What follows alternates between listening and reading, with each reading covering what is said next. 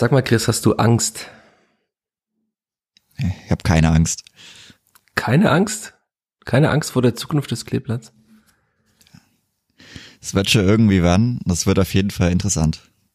Das heißt, du machst dir auch keine Sorgen jetzt an diesem Montagmorgen am 1. August. Das ist schwierig. Sorgen darf man sich, glaube ich, schon machen. Muss man sich vielleicht auch machen. Aber irgendwie muss es, muss es besser werden und es kann ja eigentlich auch nur noch besser werden. Ja, da baust du mir schon die super Brücke, dass ich jetzt hier sagen kann, wie so oft an dieser Stelle, darüber sollten wir reden, darüber müssen wir auch reden, denn was besser werden muss, was schlecht läuft, ähm, was besser werden kann, was man besser machen muss, über all das wollen und müssen wir sprechen in dieser 104. Folge des Vierter Flachpass, aber natürlich wie immer nach dem Jingle und nach der Werbung. Der Vierter Flachpass wird präsentiert von Bevestor, dem digitalen Anlagehelfer der Sparkasse Fürth. Wie du dein Geld einfach, flexibel, nachhaltig und schon ab 25 Euro online anlegen kannst, findest du auf der Homepage der Sparkasse Fürth. Einfach Bevestor in der Suchfunktion eingeben. B-E-V-E-S-T-O-R. Bevestor. So geht digitales Investment sparen heute. Vierter Flachpass, der Kleeblatt-Podcast von nordbayern.de. Und da sind wir auch schon wieder zur, wie gerade schon gesagt, 104. Folge des Vierter Flachpass. Ohne Anlaufschwierigkeiten, nicht so wie das Kleeblatt beim 0 zu 2 bei den Stuttgarter Kickers in der ersten Runde des DFB-Pokals. Ja, wir wollen reden über diese Blamage, über die Pokalsensation, je nach Sichtweise. Jedenfalls über diesen Pokalsamstag aus vierter Sicht, wie immer mit der gewohnten Aufstellung, mit mir, Michael Fischer und mit Chris Sehm. Hallo Chris. Servus Michi. Sag mal, du hast mir die Arbeit diesmal abgenommen, hast mir schon am Sonntagmorgen geschrieben, du würdest diesen Podcast gerne beginnen, indem wir über die Aufstellung reden. Das ist jetzt nichts Neues, aber offenbar hast du eine gewisse äh, Intention gehabt, um, weil du mir das geschrieben hattest. Ja, die Aufstellung, das ist ja mittlerweile, und weil es am dritten Spieltag auch schon fast ein wiederkehrendes Thema, dass man da ja gewisse Sachen vielleicht nicht so gut nachvollziehen kann. Da geht's dann vielleicht auch vor allem erstmal um die Aufstellung in der Abwehr. Also man hat jetzt gespielt mit Willems, dann Itta, Haddadi und Asta. Wenn man da kurz drüber nachdenkt, merkt man ganz schnell, dass das drei linke Füße sind und drei Änderungen im Vergleich zu davor. Also vielleicht nicht personell, aber im Endeffekt so, wie sie auf dem Spielfeld stehen. Und ja, das ist irgendwie ein bisschen sehr viel gewesen und vielleicht auch ein bisschen sehr unnötig. Ein bisschen sehr unnötig, du sagst es. Ähm, ich habe am vergangenen Donnerstag, als ich gerade an der auf der Liege am Pool lag, habe ich mir die PK vor dem Spiel angeschaut. War ja relativ kurz, nur neun Minuten. Das kann man schon mal kurz auf YouTube am Pool streamen. Und dann habe ich dann schon gedacht, okay, Sebastian Griesbeck droht auszufallen. Dann kam mir die Frage, wer die Alternativen seien. Und hat er dann drei Spieler aufgezählt, von denen ich mir gedacht hätte, bei einem, der, der muss spielen. Du hast wahrscheinlich den gleichen gemeint und an den gleichen gedacht, der da spielen muss in dem Spiel, sollte Griesbeck ausfallen. Äh, ja, die naheliegendste Option wäre Vorbasam gewesen. Ich hätte mir aber auch sehr gut Max Christiansen vorstellen können, wie es dann, ich glaube, später war, bin ich mir gerade gar nicht sicher. Es war sehr, sehr komisch am Ende nach der Auswechslung von Jeremy Duziak, was ja also ja, da ist ganz viel, ganz, ganz wild passiert ganz wild auf passiert. verschiedensten Positionen, ja. Aber darauf nee, kommen wir gleich noch. Ja, genau. Also normalerweise sollte ja, ja äh, Oliver Fobasam folgen. Nehme ich mal an, dass das auch deine Idee war. Das war auch meine Idee tatsächlich. Und ich war dann nochmal, also hat der Oliver Fobasam postet auf Instagram immer, jetzt sind wir wieder in diesem Insta-Journalismus, auf Instagram immer so schöne Spieltagsgrafiken. Und nachdem er die so früh gepostet hat, habe ich mir gedacht, okay, er hat es jetzt gepostet, weil er weiß, dass er zum ersten Mal spielen wird beim Kleeblatt. Tja, dann habe ich die Aufstellung bekommen in Stuttgart, habe mir gedacht, okay, wenn ich durchzähle, da muss Itter wahrscheinlich spielen. Also klar, Christians hätte auch spielen können, aber wer hätte dann auf der 8 gespielt? Vielleicht Willems? Willems. Ja und Raschel auf der 6. Genau. Aber gut, Raschel auf der 6, also alleine auf der 6 gegen einen Fünftligisten kann man es wagen. Wahrscheinlich wäre es in der zweiten Liga etwas gewagt, er als alleiniger Sechser, weil er doch einigen Vorwärtsdrang hat, nehme ich an. Also er hat in den letzten Wochen ja nur wenig zeigen dürfen, aber dann insgesamt ja doch. Und stattdessen hat dann einfach Luca Itter auf der linken Innenverteidigerposition gespielt und ja, wie hat das gemacht? Ich, ich schwank noch ein bisschen. Also ich, ich fand es ganz okay. Er hat sich zumindest reingeworfen, aber er hat auch wieder mal einige Fehlpässe gehabt. Und man hat natürlich ihm, aber auch Osama Haddadi angemerkt, dass sie einfach nicht auf den Positionen gespielt haben, auf denen sie gewöhnt sind zu spielen. Ja, also ich meine, das größere Problem ist dann, dass man Osama Haddadi noch eins weiter nach rechts rückt. Ich meine, das ist ja für ihn eh schon nicht super leicht, als eigentlich, der hat ja 15 Jahre wahrscheinlich linker Außenverteidiger gespielt und das mit dem linken Innenverteidiger klappt meiner Meinung nach gut, also auch schon relativ gut. Aber dass man ihn dann noch weiter nach rechts reinrückt und ich meine, als gelernter Außenverteidiger, da ist es halt einfach so, da hat man nur einen Fuß oder die allermeisten Außenverteidiger haben wirklich nur einen Fuß, der andere ist da wirklich zum Stehen da. Und das hat man halt gemerkt. Also er musste sich jedes Mal drehen, wenn er den Ball bekommen hat. Und er musste ihn jedes Mal auf seinen, äh, auf seinem linken Fuß dann vielleicht auch lassen. Und das hat das Spiel sehr, sehr einseitig hinten raus gemacht. Ja, das Problem war tatsächlich, also wie du sagtest, man hat immer wieder gesehen, wenn der Ball kam, also klar, man hätte wahrscheinlich ihm auch besser in den Fuß, äh, immer in den linken Fuß spielen können, aber wenn der Ball kam, musste er sich jedes Mal erstmal, im Stadion war das wirklich ganz schlimm zu sehen, wie er sich immer wieder erstmal drehen musste und zum Ball orientieren musste. Und hat ja wirklich, also wenn ich mitgezählt hätte, hätte ich gesagt, er hat keinen Ball gespielt mit dem rechten Fuß. Also auch keinen Kurzpass irgendwie zurück auf Itter oder sowas, sondern das war alles mit dem linken Fuß. Und dadurch war natürlich auch der, der Spielaufbau sehr eindimensional, weil also man hat ja gesehen, dass er nie nach rechts eigentlich spielen konnte, weil er irgendwie immer diese Orientierung nach links hatte, was vollkommen normal ist. Und ich habe dann nach dem Spiel über ganz viele Zufälle mich mit einem Verantwortlichen der Kickers unterhalten. Und er hat gesagt, das war natürlich für sie dann ganz einfach, weil wenn man drei Linksfüße hat, die alle drei eigentlich nur mit links auch spielen können, dann ist natürlich das Anlaufen für die Stürmer um einiges einfacher, weil sie nicht auf zwei Seiten anlaufen müssen, sondern nur auf einer. Und das haben sie gemacht. Und dadurch war der für das Spielaufbau eigentlich kaputt. Und damit kann man auch erklären wahrscheinlich, warum die Spielverhandlung so viele lange Bälle gespielt hat. Also das ist immer noch, man könnte auch mit dieser Limitierung äh, besser aufbauen, aber wahrscheinlich war das einfach dann aus der Not heraus geboren, weil, der, weil die Gegner so gut angelaufen haben. Und das hätte man wahrscheinlich relativ leicht umgehen können, indem man einfach alle Spieler da lässt, wo sie sind und einfach Griesbeck positionsspezifisch mit äh, Oliver Fobersam ersetzt. Aber ich habe nachgefragt nach dem Spiel bei Marc Schneider, was denn der ausschlaggebende Punkt war, dass man Oliver Fobersam nicht zugetraut hat zu spielen. Und die Aussage war, ich lese vor, Olli braucht noch ein bisschen Zeit und die werden wir ihm geben. Er muss über Trainings und Spiele mit der U23 diese Härte reinbekommen, die ihm noch ein bisschen fehlt, aber er ist auf einem guten Weg. Punkt. Was sagst du dazu, Chris? Ich hätte am liebsten gar nichts dazu sagen, Oliver Fobersam spielt gefühlt seit einer Ewigkeit jetzt in der U23 auch Stamm. Da macht das auch gut. Er hat es auch von Anfang an den Testspielen ganz gut gemacht. Ich glaube, er hat jetzt in der Sommervorbereitung war er nicht über 100% stabil, aber das Niveau, das er wöchentlich spielt und wo er auch Stamm spielt und wo er absolut nicht abfällt, sondern eher positiv auffällt, ist die vierte Liga. Es ist die Regionalliga Bayern. Das ist eine Liga über dem Gegner vom Samstag. Also, der braucht mir niemand erklären, dass da irgendwelche Härte nicht reicht das, ich weiß nicht, was das für eine Erklärung sein soll. Es ist auf jeden Fall eine sehr, sehr abenteuerliche Erklärung, weil er, wie gesagt, einfach Stamm spielt und jetzt auch nicht unbedingt den Körper eines ja, U23-Spielers hat, wenn man die manchmal sieht, oder U19-Spielers. Also ich weiß nicht, und auch sonst kommt er mir so eher auch vor, als würde er sich auch wirklich reinkämpfen können. Jemand, der auch bisschen mit, ja, manchmal dann mit etwas Härte auch eigentlich schon agiert oder durchaus auch Emotionalität. Und selbst darüber könnte er sich ja reinkämpfen, wenn es so schlimm um ihn sein sollte, dass er das noch überhaupt nicht spielen kann. Aber warum er, also warum es nicht gegen den Fünftligisten reichen soll, keine Ahnung, ist, ich kann es mir nicht erklären, aber ich kann mir auch nicht erklären, warum man jetzt auf drei Positionen die Abwehr umstellen muss und sie halt auch, auch in jedem Spiel umgestellt hat. Und zwar so umgestellt hat, dass man auch halt ohne Not einfach Willems wieder dann auf die Abwehrposition setzt, obwohl Rashid Asusi auch im Sommer extra gesagt hat und angedeutet hat, man möchte das vermeiden. Und man kann es vermeiden. Also wie gesagt, man muss Itter jetzt nicht auf die LEV-Position stellen. Und man kann Willems einfach mal da spielen lassen, wo er sich selber sieht, wo Rashid Asusi ihn offenbar vor ein paar Wochen gesehen hat, aber wo ihn jetzt aus irgendeinem Grund gar keiner mehr im Trainerteam sieht.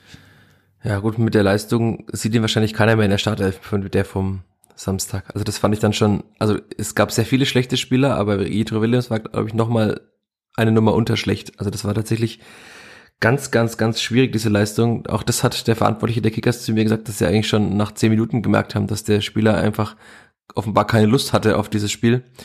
Und natürlich kann man das erklären damit, dass er auf dieser Position keine Lust hatte, vielleicht zu spielen, weil ihm diese Position auch nicht liegt. Aber insgesamt war das natürlich, also von Anfang bis Ende von Dietrich Willems eine ganz, ganz schlechte Leistung. Und ich habe es auch in meinen Einzelkritiken geschrieben. Hat bisschen so an den Dietrich Willems aus der Bundesliga erinnert, wo es ja auch so Spiele gab, in denen er auffällig lethargisch und lustlos gewirkt hat. Oder sehe ich das ganz falsch? Ich meine, keiner ist wirklich an sein Niveau angekommen, aber ja, über Williams ging nicht viel. Ich glaube, wurde am Anfang zwei, dreimal vergessen. Da hat er dann sich auch aufgeregt über seine Mitspieler und ja, ich glaube, ab da kam auch, ich muss jetzt überlegen, aber eigentlich gar nichts mehr nach vorne. Meist nicht so richtig. Und ja, aber keine Ahnung, ich kann mir auch irgendwie sehr vieles nicht mehr wirklich erklären und es fängt halt schon bei den Aufstellungen an und das ist irgendwie doof. Ähm, du wolltest über die Aufstellung reden, war dann die Aufstellung in der Viererkette die, der einzige Punkt, über den du reden wolltest? Oder gibt's noch mehr? Nee, ja, naja, wie gesagt, also wenn ich Willems spielen lassen will, dann lasse ich ihn in dem Spiel nicht auf der linken Außenverteidigerposition spielen. Und ja, ich meine ansonsten, dass man Ricotta wieder den Sturm gezogen hat, neben Ache war folgerichtig mit Dutzek auf der 10. Wie sie es gemacht haben, ist wieder ein anderes Thema, aber das war erstmal äh, richtig dass man vielleicht auch Green nochmal rausnimmt, ja, auch okay. Ich meine, der Rest stellt sich dann ja fast von alleine auf.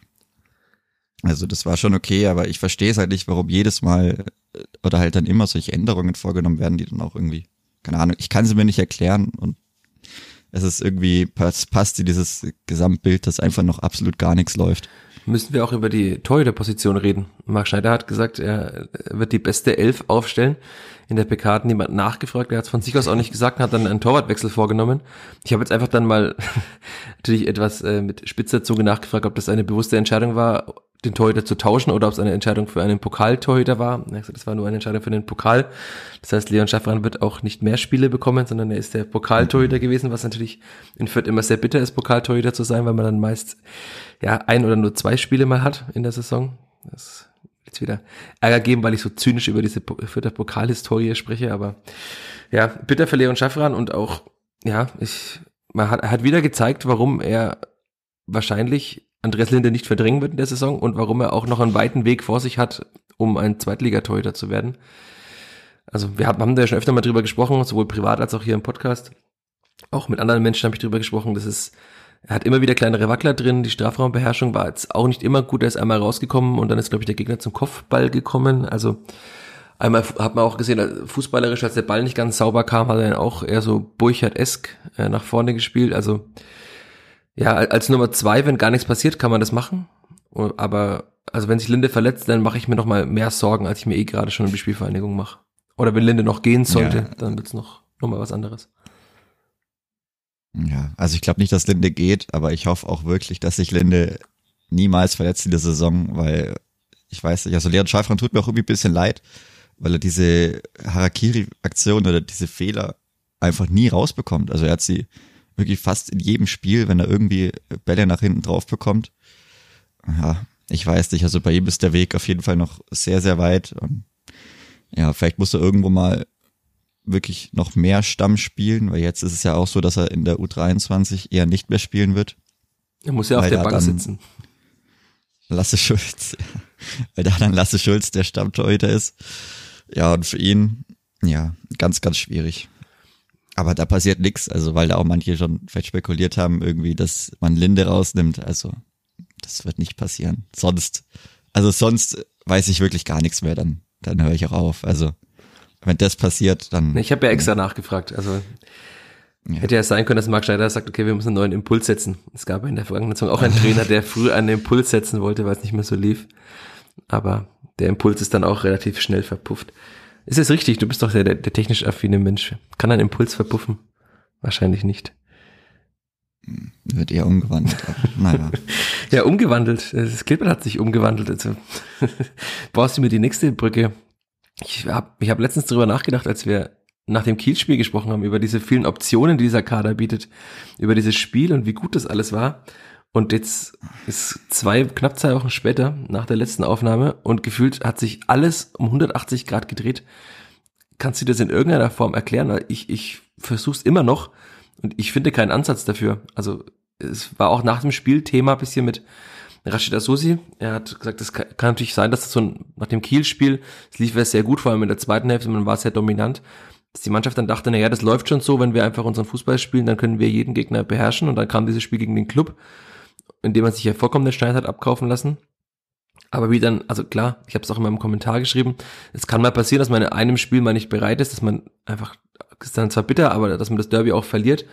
Aber es kann doch nicht sein, dass man die gleiche Leistung nochmal bringt, noch dazu die gleiche Leistung nochmal bringt, wenn der Trainer sagt, das wird uns nicht nochmal passieren. Und dann gegen einen Fünftligisten wir müssen ja noch über das Spiel ein bisschen reden, aber am Ende vollkommen verdient ausscheidet. Ja, vor allem wiegt, also für mich wiegt die Leistung des Pokals nochmal schwerer als die gegen, beim Derby. Also ich finde das nochmal nicht viel schlimmer, aber ich meine, es war schon, die Leistung im Derby war schon schlimm und das war jetzt halt noch mehr schlimm. Also ich weiß nicht, wie sowas passiert. Es ist, es kann nur absolute Lustlosigkeit sein, weil die Mannschaft fußballerisch viel, viel mehr drauf hat. Aber sie setzt auch einfach absolut nicht die Spielphilosophie des Trainers um. Also die ist ja eigentlich prädestiniert für so einen Pokalauftritt, dass man eben diese harte Gangart oder die Fouls, die über die die Gegnermannschaft eigentlich nur kommen kann, weil sie sie sind körperlich unterlegen, sie sind im Kopf langsamer. Das ist auch also ist auch ganz ohne Disrespect, aber das ist einfach so, wenn man in der fünften Liga spielt und dann gegen Profis spielt. Das ist einfach so. Und gerade da sollte man eigentlich sein schnelles Kurzpassspiel gut aufbauen können und darüber dann eben halt auch, wie es Marc Schneider immer nennt, Schläge verhindern, dass man eben nicht in den Zweikämpfen dauernd umgemäht wird. Aber die Schläge hat wieder so nur super schlimm fand. kassiert. Also ja, ich, ich- wie gesagt, weil sie halt eben die, also diese Spielidee gar nicht umsetzen. Das war wieder einfach langsam. Ich meine, man hat ja auch gemerkt, dass man sich keine wirkliche Chance rauskombiniert hat. Also der, der Schuss von Ache, die eigentlich einzig wirklich sehr gute Chance, die war ja dann durch so ein, ich glaube, es war ein hoher Ball von der rechten Seite, der dann von Raschel irgendwie abgelegt Genau. wird und dann ja. ja, genau. Ähm, Ache die Füße fällt. Das, das war ja jetzt auch nicht, wo man sagt, okay, die haben hier über acht Stationen das im Kurzpassspiel aufgebaut und dann, was weiß ich, von, von der Grundlinie zurückgelegt und muss nur noch einschieben. Also das war ja auch eher was über eine Art und Weise, die jemand schon auch mit im Portfolio hat. Es hat ja auch gesagt, dass lange Bälle mal dazu gehören, wenn man ihm sich gar nicht durchkombinieren kann, aber man hat ja meiner Meinung nach nicht mal wirklich versucht, sich durchzukombinieren. Nee, also nicht. viele kurze Pässe zu spielen, um die Gegner einfach mal müde zu machen. Also je, viele Richtungswechsel, damit kommen die in der fünften Liga, ist äh, die- die nicht so gut klar. Das ist halt einfach so. Aber wenn man das nicht mal versucht, dann kommt halt so ein Spiel dabei raus und dann ist es halt so, dass man eine gute Chance hat gegen einen Fünftligisten und das war's. Ja, also Max Christiansen hat nach dem Spiel gesagt, man hatte ja 200-prozentige Chancen in der ersten Hälfte, wenn man die reinmacht, dann, Punkt, Punkt, Punkt. Ich habe dann erst überlegt, was die zweite hundertprozentige gewesen sein soll. In meinen Notizen gekramt, das muss eigentlich die Chance von Raschel gewesen sein. Wenn man die nochmal in der Wiederholung anschaut, dann war die auch aus der Position eigentlich schon relativ gut. Aber er hat einfach den so krass verzogen, dass ich den einfach gar nicht so im Kopf hatte als hundertprozentige Chance. Also der von Acher, der muss einfach rein. Also das, Ragnar Acher hat man gesagt, hatte vielleicht ein bisschen Pech im Abschluss beim Spiel gegen Kiel. Aber so langsam erhärtet sich so der Verdacht, dass er sich halt auch mit dem Tore-Schießen relativ schwer tut, wenn er halt einfach selbst aus der aussichtsreichen Position den Torhüter nur anschießt. Und dann von Tobias Rasche muss man jetzt halt auch sagen, ist, er ist als Achter, wenn er spielt, muss er halt auch Tore machen. Also das ist beim Clippert halt so, wenn man, hat man in der Aufstiegssaison gesehen, wie viele Tore Green und Seguin gemacht haben. Und dann hat er in Nürnberg relativ kläglich da vergeben vor dem, vom Tor alleine aus wahrscheinlich fünf Metern und diesmal aus so acht, neun Metern auch zwei Meter am Tor vorbei. Also ich bin ja erklärter Tobias Raschel Fan durch seine Spielweise und auch seine Art. Aber das ist halt auch, also klar, wenn da eines der Tore fällt, dann steht es eins zu eins. Äh, vielleicht müssen wir dann, wir sind jetzt dann schon wieder weitergesprungen, wir müssen noch über das 0 zu 1 reden. Denn das Kleeblatt kann ja nicht ohne Gegentor spielen. Und dieses Gegentor ist schon gefallen in der neunten Minute.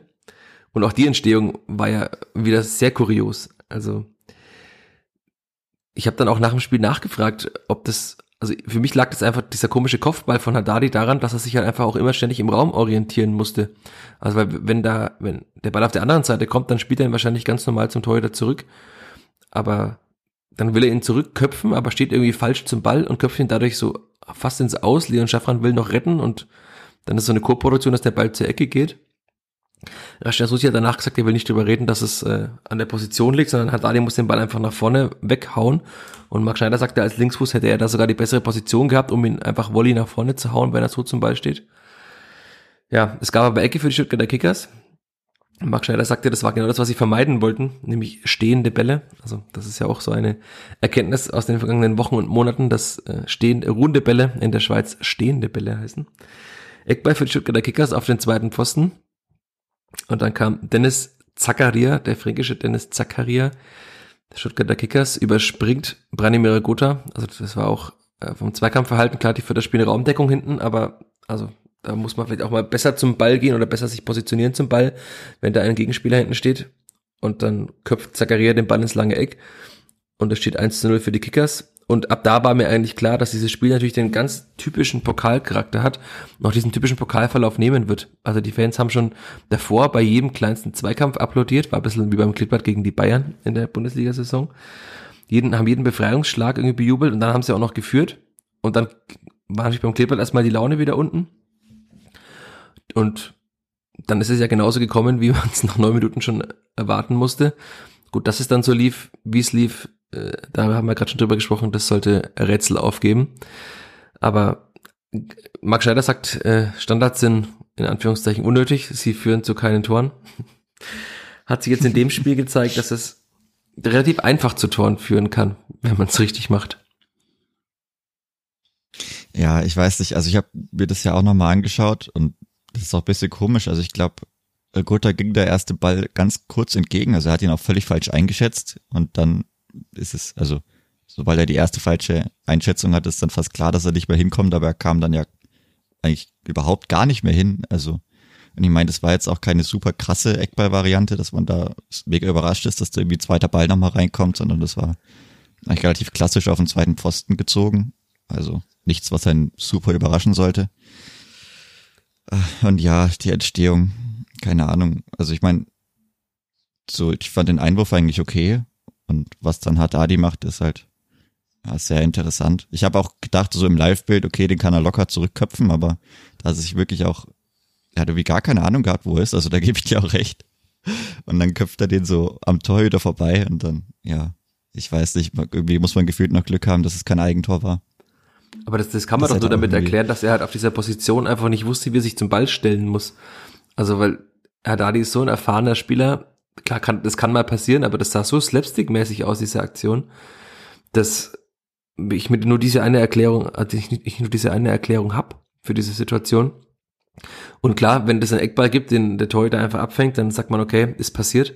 Aber es war halt einfach ein, eine spielentscheidende Szene, weil das Spiel dann noch mehr für die Kickers gelaufen ist, wie gerade schon gesagt. Und dann sind wir eben wieder bei der Aufstellung. Also klar, Phobasam hätte den Ball wahrscheinlich einfach angenommen und wäre nach vorne gelaufen oder hätte ihn nach vorne gedroschen, was auch immer. Wenn er halt einfach richtig zum Ball steht. Die auch hypothetisch zu sagen, was er gemacht hätte, aber ich gehe davon aus, dass es nicht passiert wäre, so wie es passiert ist. Und dann sind wir eben wieder bei Marc Schneider. Und bei seiner Aufstellung. Wobei man jetzt sagt, man sagt jetzt Marc Schneider, also es gibt ja ein dreiköpfiges Trainerteam. Das wird Marc Schneider nicht alleine die, äh, die Entscheidung fällen, wer spielt. Greift ein bisschen zu kurz wahrscheinlich.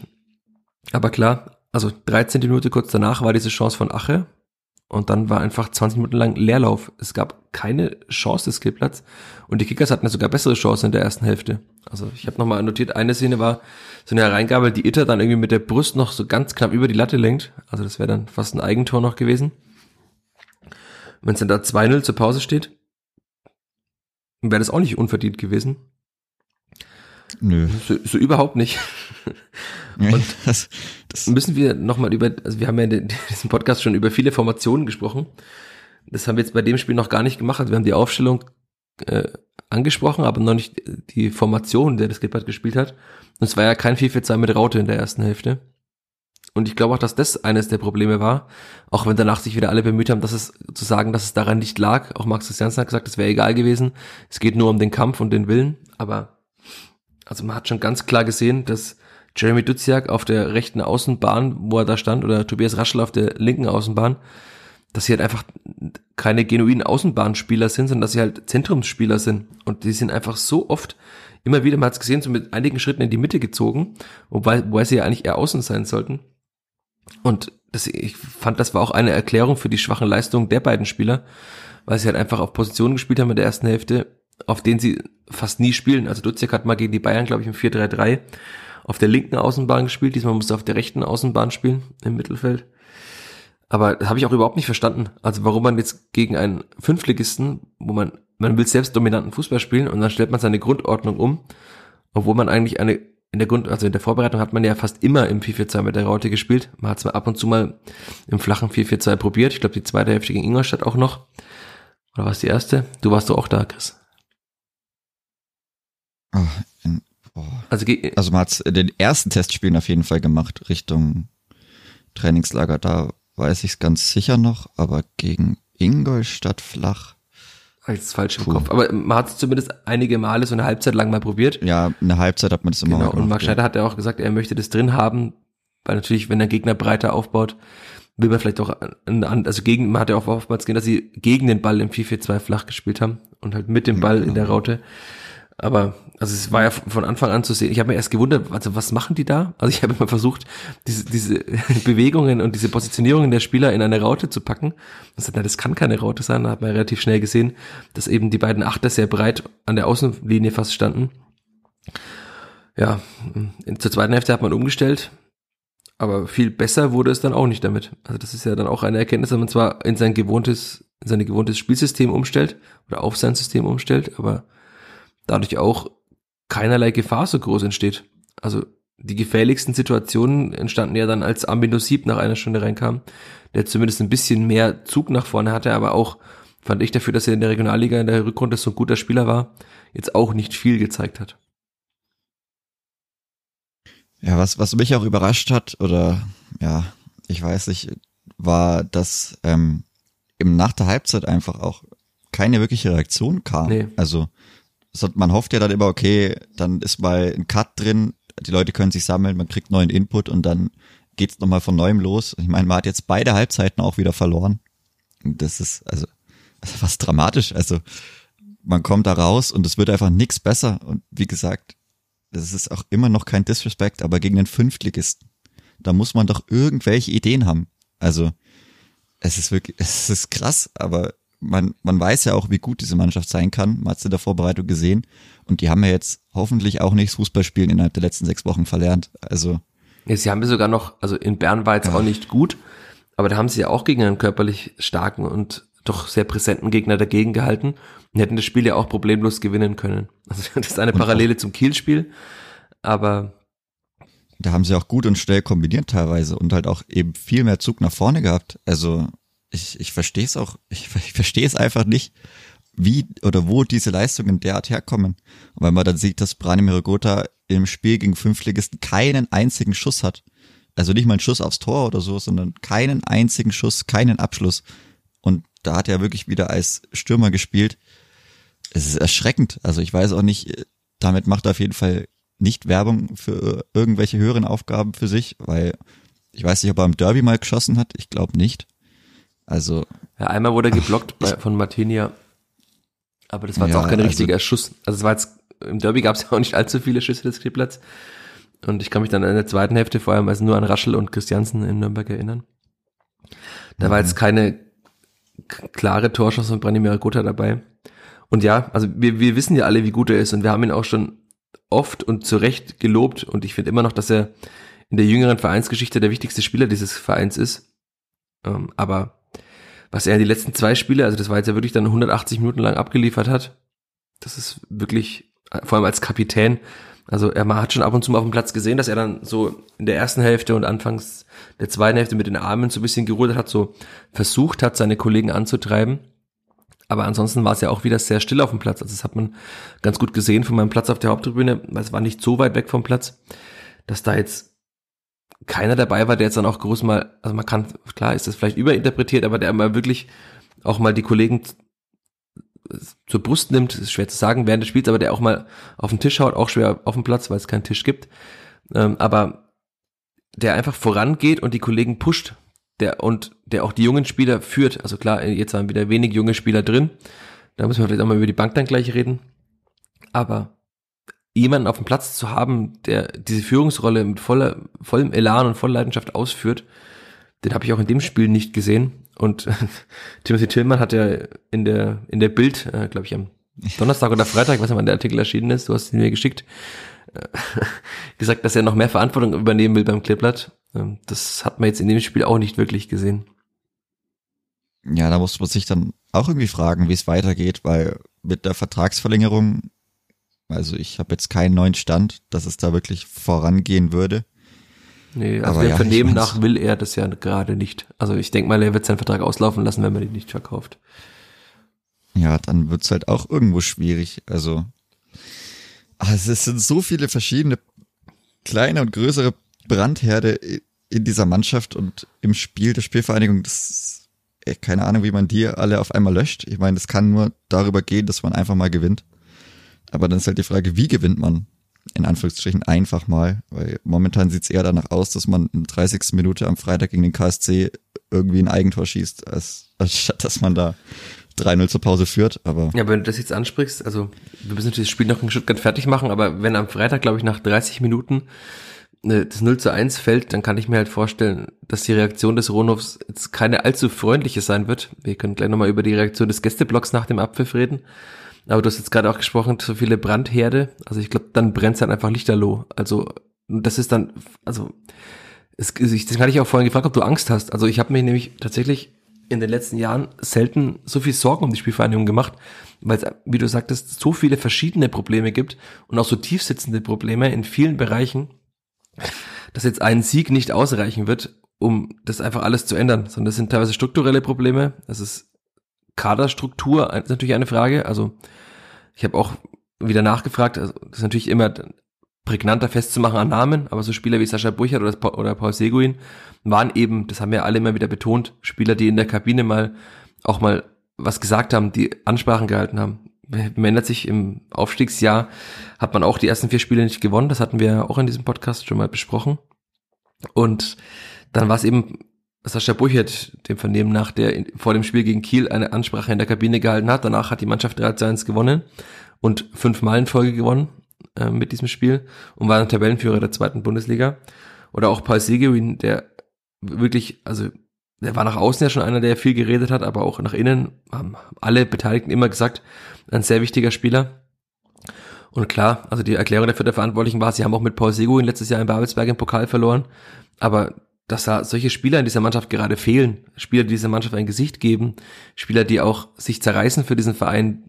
Und die sehe ich nicht. Also Max Christiansen ist es mit Abstrichen noch, aber der ist natürlich nicht so laut auf dem Platz. Vielleicht muss das auch gar nicht sein. Aber auch er hatte ja einen unglücklichen Tag in Stuttgart, hat jetzt nicht so viele Zweikämpfe gewonnen wie sonst. Hat auch viele Schläge kassiert, wie Marc Schneider sagt. Ähm, war auch nach dem Spiel gar nicht mit bei den Fans, sondern wurde behandelt, wie gefühlt nach jedem Spiel mittlerweile. Also ich glaube, er hat den meisten äh, Verbandverbrauch bei der Spielvereinigung, weil sein Bein jedes Mal oder sein Fuß in irgendeiner Form getaped und stabilisiert werden müssen. Ja, also diese vielen Brandherde, diese Glutnester, die kann man, glaube ich, gar nicht löschen. Also man kann versuchen, mal eins zu löschen und ein Sieg ist vielleicht ganz gut mal, um eins zu löschen, aber dann wird das nicht den schwer, diese, diese allgemeinen vielen Brandherde irgendwie in den Griff zu bekommen. Und da muss man, wenn man jetzt in, im Bild bleibt, aufpassen, dass es nicht zu einem Flächenbrand entwickelt. Also machen wir das Spiel vielleicht kurz fertig. Es, es gibt ja aus Fördersicht nicht mehr viel zu sagen, außer Timothy Tillmann, haben wir ihn gerade angesprochen, 89. Minute. Ich weiß nicht, was er dann in den Zweikampf macht, ob er denkt, da ist kein Gegenspieler da, ob er denkt, er ist äh, so cool, dass er das problemlos löst, indem er einfach seinen Körper reinstellt ja, dann ist der Gegenspieler an ihm vorbei. Und Osama Haddadi, natürlich auch passend zu seinem Spiel, grätscht dann einfach ins Leere. Ich weiß nicht, ob man dafür bin ich zu wenig Fußball-Experte, als ich sage, als es an seiner Position liegt, dass er halt einfach von der anderen Seite grätschen muss als sonst. Aber er grätscht einfach ins Leere und dann läuft äh, der gerade eingewechselte Stuttgart alleine aufs Tor. Und dann muss man natürlich auch sagen, er macht es einfach auch gut. Also hätte er auch Schaffran anschießen können, ein anderer Stuttgarter hat kurz darauf noch Schaffran angeschossen, als er alleine durch war. Er legt den Ball gut ins lange Eck. Und dann steht es 200, dann war es ja eh vorbei. Aber ich glaube, also rein fußballerisch können wir einen Strich unter dieses Spiel machen. Oder hast du noch was dazu? Ja, da war ja auch nicht viel, also rein fußballerisch. Man hat halt wieder zwei Gegentore kassiert. Es sind jetzt, äh, es, man kann nicht immer zwei Gegentore kassieren, wenn man dann halt einfach jetzt auch aufgehört hat, Tore zu schießen. Das ist ja, im, ganz, ganz schwierig. Im Aufstiegsjahr hat man ja die letzten fünf oder sechs Spiele immer zwei kassiert. Das hatten wir auch schon mal. Ja, wenn man dann drei oder vier schießt, dann, dann geht es. Dann ist das ja auch völlig okay. Aber wenn man halt nicht mal die Chance dazu hat, ich meine, gut, man hätte noch einen Elfmeter kriegen müssen, aber auch, also ich, es ist auch wurscht. Man hat das absolut äh, verdient verloren und auch mit dem 2 zu 0 auch in der Höhe. Weil du gerade den Elfmeter ansprichst, ich habe den ja im Stand, hat man das gar nicht so, so gut gesehen. Es gab auch jetzt nicht, also Branimir Gode hat seine typische Hände aus, äh, zur Seite gespreizt und Hey-Bewegung gemacht. Aber ansonsten gab es jetzt auch nicht viele Beschwerden der Vierter. Und auch in der Wiederholung, also ja, man kann ihn geben, aber es war jetzt auch kein glasklarer Elfmeter, der dem Clipper da versagt wurde, oder? Also, ich fand, also ich denke schon, dass man den geben muss. Ähnlich wie im Frauenfinale das Handding muss man auch geben. Okay, das war also, doch mal eindeutiger. Ja, gut, also ich weiß nicht. Ich sag mal, ja, also eigentlich muss, ich finde schon, dass man, also er wird öfter gegeben, als dass er nicht gegeben wird, sagen wir es so. Denke ich zumindest. Aber ich glaube, diesmal kann sich keiner rausreden, dass das Clippert wegen des Schiedsrichters verloren hat. Nein, nein, nein, absolut nicht. Das habe ich auch, also wie oh. gesagt, selbst damit weiß ich nicht, ob man das Spiel unbedingt gewinnt. Also da steht es auch erstmal 1-1 vorausgesetzt, er geht rein. Gut, das ist bei Bunny wäre guter meist anzunehmen. Wobei, ja, wenn, wobei wenn, der, wenn, wenn der Foul das selber schießt, also und, und ja, das, das kann ja dann auch noch dazu kommen, dass dann alles, alle Konstanten wegbrechen im vierter Spiel oder im vierter Selbstverständnis, dass dann sowas auch noch passiert, dass man dann die Elfmeter nicht reinbekommen würde, aber da bräuchte man erstmal einen Elfmeter, um das herauszufinden. Ich sage, wir machen das Spiel zu mit einer Aussage von Max Christiansen, die für dich sehr bedenklich war. Er hat gesagt, Kampf hat etwas mit Wille zu tun und den Willen hatten wir heute leider nicht. Punkt. Eine sehr bezeichnende Aussage nach diesem Spiel.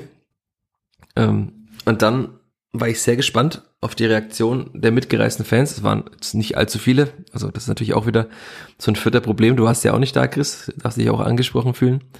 Aber es waren jetzt, also für die 230 oder 220 Kilometer Entfernung war der Gästeblock jetzt nicht prall gefüllt. Kann man natürlich verstehen. Es ist Urlaubszeit, äh, erstes Ferienwochenende. Dazu eine Derby-Niederlage im Gepäck, aber also da hätten jetzt auch schon mal 100, 200 Menschen mehr sein können. Die, die da waren, haben es wahrscheinlich bereut, dass sie hingefahren sind. Du wirst glücklich gewesen sein, dass du einfach Sky ausschalten konntest nach dem Spiel. Aber die Mannschaft ist hingelaufen Richtung Block, erst so getrabt und ich war sehr gespannt, was passiert. Und als schon die ersten Spieler so die Schritte Richtung Block gemacht haben, war das so ein lautes Pfeifkonzert, wie ich es also ich habe auch nochmal überlegt jetzt, die letzten zwei Tage, ich habe das noch nie gehört, dass eine vierte Mannschaft so laut ausgepfiffen wurde in den letzten Jahren. Und das ist dann, wir reden darüber, es ist jetzt heute der 1. August, aber es war einfach Ende Juli.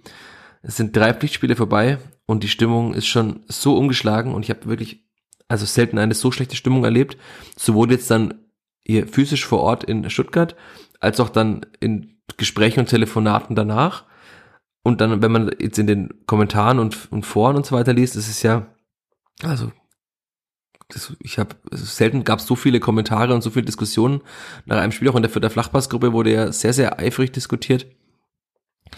Auch der Kommentar, den ich am Sonntagnachmittag geschrieben hatte, der jetzt auch am Montag in der Zeitung erschienen ist und auf nn.de nachzulesen ist, der ist auch sehr gut gelaufen. Es haben erstaunlich viele Menschen ein Abo dafür abgeschlossen. dafür auch vielen Dank. Also du lachst, Chris. Warum lachst du da? Nein. Ja. ja, also das es ist doch schön, wenn auch mal Abos abgeschlossen das werden. Das finde ich auch sehr schön. Vor allem so viele Abos für einen Text, ähm, der dann eigentlich doch relativ kurz war. Also offenbar soll ich einfach nur kurze Texte schreiben und dann fliegen sie nur so herein, die Abos. Nein, aber also das ist schon, zu diesen Brandherden zählt eben dann auch die Stimmung im Umfeld. Also weil ich, ich bin jetzt auch weit entfernt davon, eine Trainerdiskussion nach dem zweiten Bundesligaspiel und nach dem äh, dritten Pflichtspiel zu führen. Aber auch über Marc Schneider muss man reden, das haben wir jetzt ja gemacht. Und ich denke auch, dass Rashida Susi da ganz genau hinschauen wird. Also, wenn ein Trainer die Mannschaft so gar nicht erreicht, wenn er vorm Spiel sagt, ja, also wir haben Fehler gemacht und die Fehler werden uns nicht nochmal passieren und dann passieren die, exakt dieselben Fehler, dann ähm, kommt das gepaart mit einer seltsamen Aufstellung und auch damit, dass ich finde auch mittlerweile einige Aussagen von Marc Schneider nach den Spielen befremdlich. Also er hat ja gesagt, wir haben alles versucht in dem Spiel und das habe ich jetzt äh, bei aller Liebe nicht gesehen. Also ich habe nicht mal gesehen, dass man es ansatzweise versucht hat. Und alles versucht auf jeden Fall nicht. Es ist ja auch also schlimm. Also wenn das alles versuchen ist, dann, wenn das schon wirklich dann die Grenze sein soll, und das ist ja dann eine definierte Grenze, wenn ich alles versucht habe, dann geht nicht mehr. Weil mehr als alles versuchen kann ich nicht. Und wenn das alles, also wenn man da alles versucht hat, dann, keine Ahnung, also dann dann sieht's ganz, ganz, ganz schlecht aus. Ja, ich, ich finde auch, dass es ganz, ganz schlecht aussieht. Deswegen habe ich auch dich gefragt, ob du Angst hast. Aber du hast auch jetzt nach viel Nachdenken und nach knapp 40 Minuten Podcast noch keine Angst. Ich hoffe einfach, dass man irgend so ein Ding nach 10 Minuten einfach, keine Ahnung, ich weiß nicht, Torwartfehler einfach, Gäste-Torwartfehler. Vielleicht verliert man die Platzwahl und dann Gäste-Torwartfehler und dann ab da kommt Selbstverständnis zurück. Alles ist, alles ist vergessen. Aber glaubst Neustart, du, dass das so sein kann, dass der, das Nö. Einzig dieser Mannschaft reicht? Also ich glaube es nämlich nicht. Ich weiß, ist danach, kommt, kommt jetzt noch mal eine Pause eigentlich? Nein, die ist erst also, Ende? September. Ja. Also, vor allem die nächsten Spiele werden jetzt auch nicht unbedingt einfacher, würde ich mal sagen. In Düsseldorf. In Düsseldorf ja, und dann zu Hause gegen oh, Kaiserslautern. Und Kaiserslautern wird ja genauso spielen. Also es waren auch äh, Beobachter des ersten FC Kaiserslautern in Stuttgart, habe ich gesehen. Und die haben wahrscheinlich auch sehr aufmerksam registriert, wie sie spielen müssen. Oder dass sie einfach so spielen müssen, wie sie gegen Hannover am ersten Spieltag gespielt haben. Mhm. Nämlich mit voller Wucht in die Zweikämpfe die Fans mitnehmen, grätschen, grätschen, grätschen. Und man sieht ja, dass das Clipper damit nicht zurechtkommt. Und man sieht auch, dass das Clipper in jedem Spiel ein Tor kassiert. Und damit ist ja das Erfolgsgeheimnis äh, gegen Fürth relativ einfach erklärt. Also alles reinwerfen, wie Trainer sagen. Alles reinhauen in jeden Zweikampf und irgendwie ein Tor reinmachen und dann gewinnt man im Zweifel. Das ist, ja, also ich, ich finde es extrem bedenklich, was gerade läuft. Und ich kann mir jetzt auch, auch wenn wir drüber reden, es ist ja für uns beide auch ein bisschen eine Therapiestunde und versuchen, Erklärungsansätze zu finden.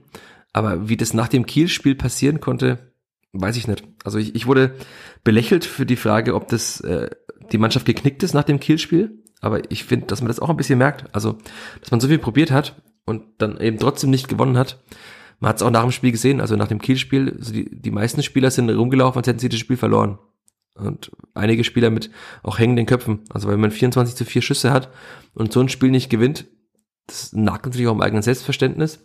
Wenn man dann das nächste Spiel wieder so spielt und gewinnt dann, dann sagt man, okay, man hat es probiert und es hat damals war ein bisschen Pech dabei. Aber offenbar hat das Kiel-Spiel schon auch Spuren hinterlassen. Oder wir liegen völlig falsch und es liegt nur am Derby, das kann auch sein. Oder wir sagen, die Mannschaft spielt gegen den Trainer. Aber das ist wahrscheinlich schwer am 1. August zu prognostizieren. Das muss man dann schauen, wie das, wie es Freitag um 20.30 Uhr ausschaut.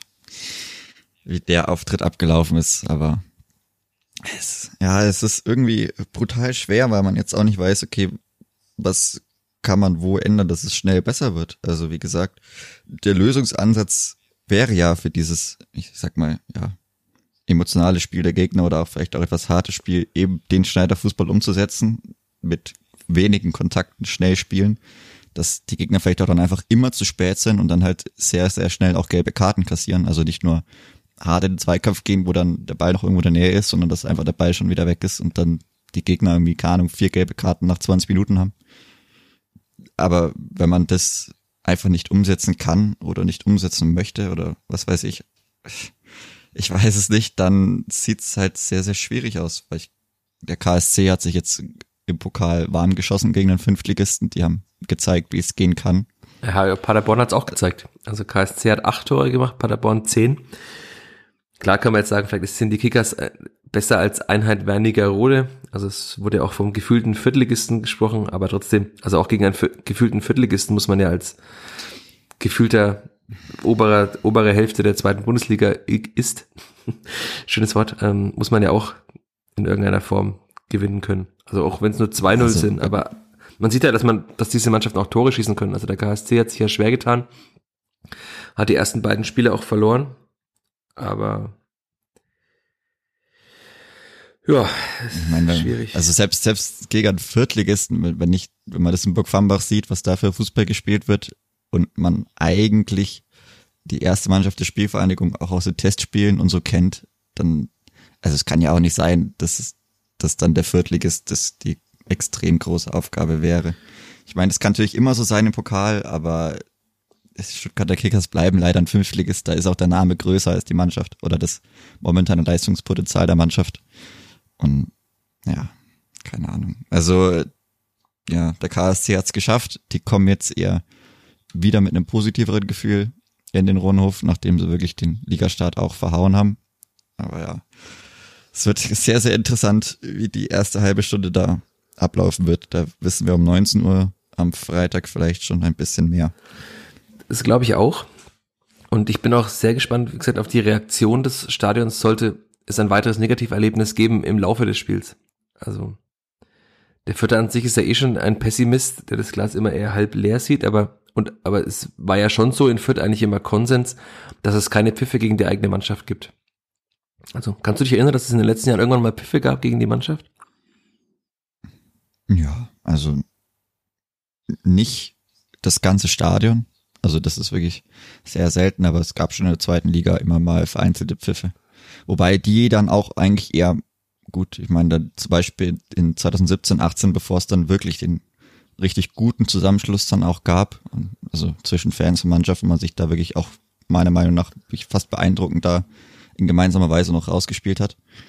Aber das hat schon immer mal wieder gegeben, aber jetzt nicht, dass wirklich alle da mitgepfiffen hätten. Also, und ich meine, das ist ja auch eine andere, waren ja auch andere Voraussetzungen, wenn ich jetzt eine wirklich sportlich mehr oder weniger unterlegene Truppe habe, die aber wirklich alles gibt und auch 90 Minuten lang immer alles gibt und ich dann pfeife, dann bin ich blöd, weil dann habe ich es nicht verstanden. Aber wenn ich jetzt so eine Truppe habe, die wirklich eigentlich, also die ist ja vom Potenzial und von dem, was sie spielen kann, sehr, sehr gut. Es ist auch einfach irgendwo ein Fakt. Aber wenn die dann sowas abliefern wie in den letzten beiden Spielen, dann ist es wieder ganz anders, wenn da Pfiffe kommen. Ja, also ich kann mich erinnern, ganz sanfte Pfiffe waren in der Bundesliga-Saison gegen Bochum, nach diesem ja, doch richtungsweisenden Spiel, das man verloren hat. Da wurde auch viel geschimpft. Ich habe damals ja vom gefühlten Abstieg am achten Spieltag, glaube ich, geschrieben. Also das war so eine so ein bisschen Endzeitstimmung. Und wenn ich jetzt so an Freitag denke und das, dass es tatsächlich schief laufen sollte, kann ich mir da vorstellen, dass die Stimmung wieder so sein wird. Nur das ist halt dann schon nach dem dritten Spiel. Und die Frage ist ja auch, was macht man dann? Also man hat keine Länderspielpause, in der man irgendwie sich sammeln kann, in der man nochmal neue Impulse, wie es ja oft heißt, setzen kann, sondern es geht direkt weiter. Und man spielt jetzt, gesagt, also erst Kaiserslautern, äh, erst verbessere mich, erst Düsseldorf, Karlsruhe. erst ja, klar, Karlsruhe, ach so, dann ja. kommt äh, die Reise nach Düsseldorf, Düsseldorf. die bislang ja auch Und dann kommt Kaiserslautern. ganz gut performen, die Düsseldorfer, muss man sagen. Wo ich jetzt nicht davon ausgehen würde, dass man sofort da 2-0 auswärts gewinnt. Dann geht's weiter mit einem Spiel zu, äh, gegen den FCK. Hast du die weiteren Spiele auch im Kopf? Ich habe sie gerade aufgemacht neben mir. FCK. Oh, se sechster Spieltag kommt dann, da kommt das sechste Spieltag, aber vielleicht ist da schon die Lizenz entzogen. Also vielleicht geht's da schon um gar nichts mehr. Nach Hannover. Aber dann, dann geht's nach Hannover und dann kommt St. Pauli. Genau, nach St. Pauli und, und, und dann Das wäre normalerweise Länderspielpause, also an diesem Wochenende danach. Aber wegen der tollen Winter-WM in Katar gibt's keine Pause. Dann geht's nach Magdeburg. Also klar, es wird kein Spiel leicht, aber man hat da auch keine Zeit durchzuschnaufen, okay? Dann kommt noch Paderborn. ja, und dann ist, Länder, Wenn, dann wenn ist ich mir was wünschen könnte, wäre, wenn ich mir was wünschen könnte, wäre Auswärtsspiel in Regensburg das nächste Spiel. Weil du meinst beim ähm, äh, Tabellenführer der zweiten Bundesliga. Nee, weil man einfach in Regensburg, das sind immer, da läuft's eigentlich. Meistens. Zumindest da, wenn ich dabei war, lief's eigentlich immer ganz gut. Ja, das ist ja auch erschreckend. Also, wenn man, wenn du jetzt gerade auch mal ansprichst, dieses Testspiel in Regensburg, war ja, glaube ich, im März. Ja, müsste im März gewesen sein. Ja. Und da waren jetzt ja auch viele Spieler dabei, die jetzt auch derzeit in der Mannschaft sind. Also, da waren ja die Nationalspieler waren weg, Herr Gotha war nicht da, Linde war nicht da. Und dann hat man ja einen Zweitligisten aber sowas von beherrscht und hätte das Spiel ja auch 4 oder 5-0 gewinnen können. Man hat dann 3-0 gewonnen. Und dass man dann jetzt auf einmal gegen einen Fünftligisten keine Chance mehr hat, das mit der gleichen Mannschaft. Also das zeigt ja, dass strukturell Dinge falsch laufen und dass es nicht am Leistungsvermögen der Mannschaft liegt. Und klar, äh, ein weiterer Innenverteidiger wäre sehr, sehr wichtig, vielleicht sogar ein zweiter.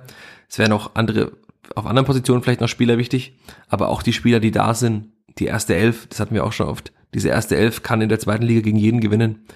Und dass diese erste Elf keine Chance hat gegen den Fünftligisten Stuttgarter Kickers, auch wenn er vielleicht bald ein Viertligist sein wird, dieser Fünftligist, das hinterlässt mich ratlos und um die Eingangsfrage aufzugreifen, das macht mir wirklich sehr, sehr große Angst und ich bin sehr gespannt auf den Freitag, weil das ist wirklich eines der richtungsweisendsten Spiele.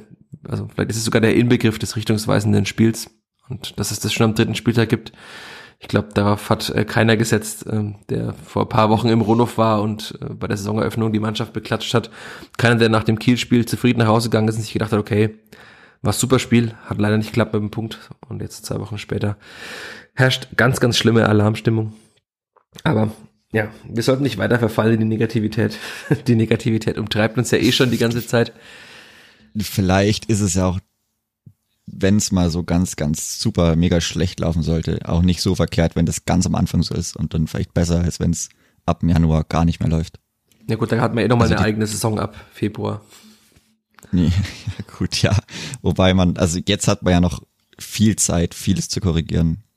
Also es sind noch sehr viele Spiele zu spielen. So, vielleicht ist das irgendwo die Hoffnung. Man kann natürlich auch sein, dass man noch sehr, sehr viele Spiele dadurch verlieren kann und dass es immer schlimmer wird, aber man kann auch noch viele Spiele gewinnen, wenn man noch viele Spiele vor sich hat. Für der Flachpass der Optimismus-Podcast. Wurde auch bislang selten über uns gesagt, aber schön, dass du auch diese Wandlung reinbringst, die Metamorphose dieses Podcasts.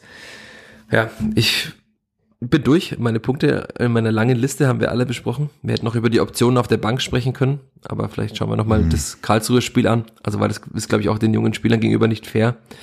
Warten wir mal ab, wie sich die Bank gegen Karlsruhe darstellt. Dann können wir diesen Punkt ja vielleicht vertagen. Also, das hat er gezeigt, wie wenig gewechselt wurde und wann gewechselt wurde und wie gewechselt wurde, dass da offenbar das Zutrauen in die Spieler, die da saßen, nicht allzu groß ist. Und das hat man ja auch gesehen. Dass Oliver Vobasam nicht gespielt hat, der saß ja auch noch auf der Bank. Also wenn man ihm nichts zutraut, braucht man dann auf die Bank sitzen. Das ist, also dann sitzt er halt da, damit die Bank voll ist. So wie er in der Bundesliga da saß. Aber auch das eine, eines dieser Dinge, die ich nicht verstehe. Aber es gibt auch erfreuliche Dinge, was mir gerade nochmal einfällt. Ähm, ich wurde am Samstag vor dem Stadion begrüßt von mehreren Kleeblatt-Fans und die sich gewünscht haben, dass sie, weil sie Freunde dieses Podcasts sind, in diesem Podcast erwähnt werden. Deswegen Grüße an die Kleeblatt-Fans aus Buch Schwabach. Hört diesen Podcast. Ich hoffe, ihr habt euren Zug auch erreicht. Also ich, ich habe gesagt, es ist sehr, sehr mutig, einen Zug um 20.57 Uhr am Stuttgarter Bahnhof als Ziel auszugeben. Aber es gab ja keine Verlängerung, deswegen dürfen sie den Zug erreicht haben. Ansonsten auch Jederzeit natürlich gerne Feedback, ob positiv oder negativ, Hauptsache konstruktiv an uns beide in der Vierter Flachpassgruppe, gerne auch persönlich im Rohnhof, vor dem Rohnhof, wo auch immer. Sprecht uns an, schreibt uns und nur so können wir besser werden. Richtige LinkedIn-Phrase heute. In diesem Sinne, macht's gut. Chris, danke dir. Bis zum nächsten Mal. Ja, hoffentlich dann, ich habe es ja vergangene Woche schon gesagt, hoffentlich dann vielleicht mal wieder mit einem positiveren Ergebnis, dass wir auch über schöne Dinge sprechen können. Das ist äh, mein kleiner Wunsch für diese Woche. Ich möchte nicht, ich möchte nicht nach dem Bundesliga-Jahr noch weiterhin über schlechte Dinge sprechen. Das, das nervt. Irgendwann. Nee, das wäre, das wäre doch blöd. Ja, blöd ist es jetzt auch schon, aber es wäre noch blöder, es weiterhin eine Saison zu tun. Weil ich glaube, dann verliere ich irgendwann die Lust. Diese andauernde Negativität belastet mich auch. Nun ja, also macht's gut. Danke fürs Zuhören. Ciao, ciao. Ciao. Mehr bei uns im Netz auf nordbayern.de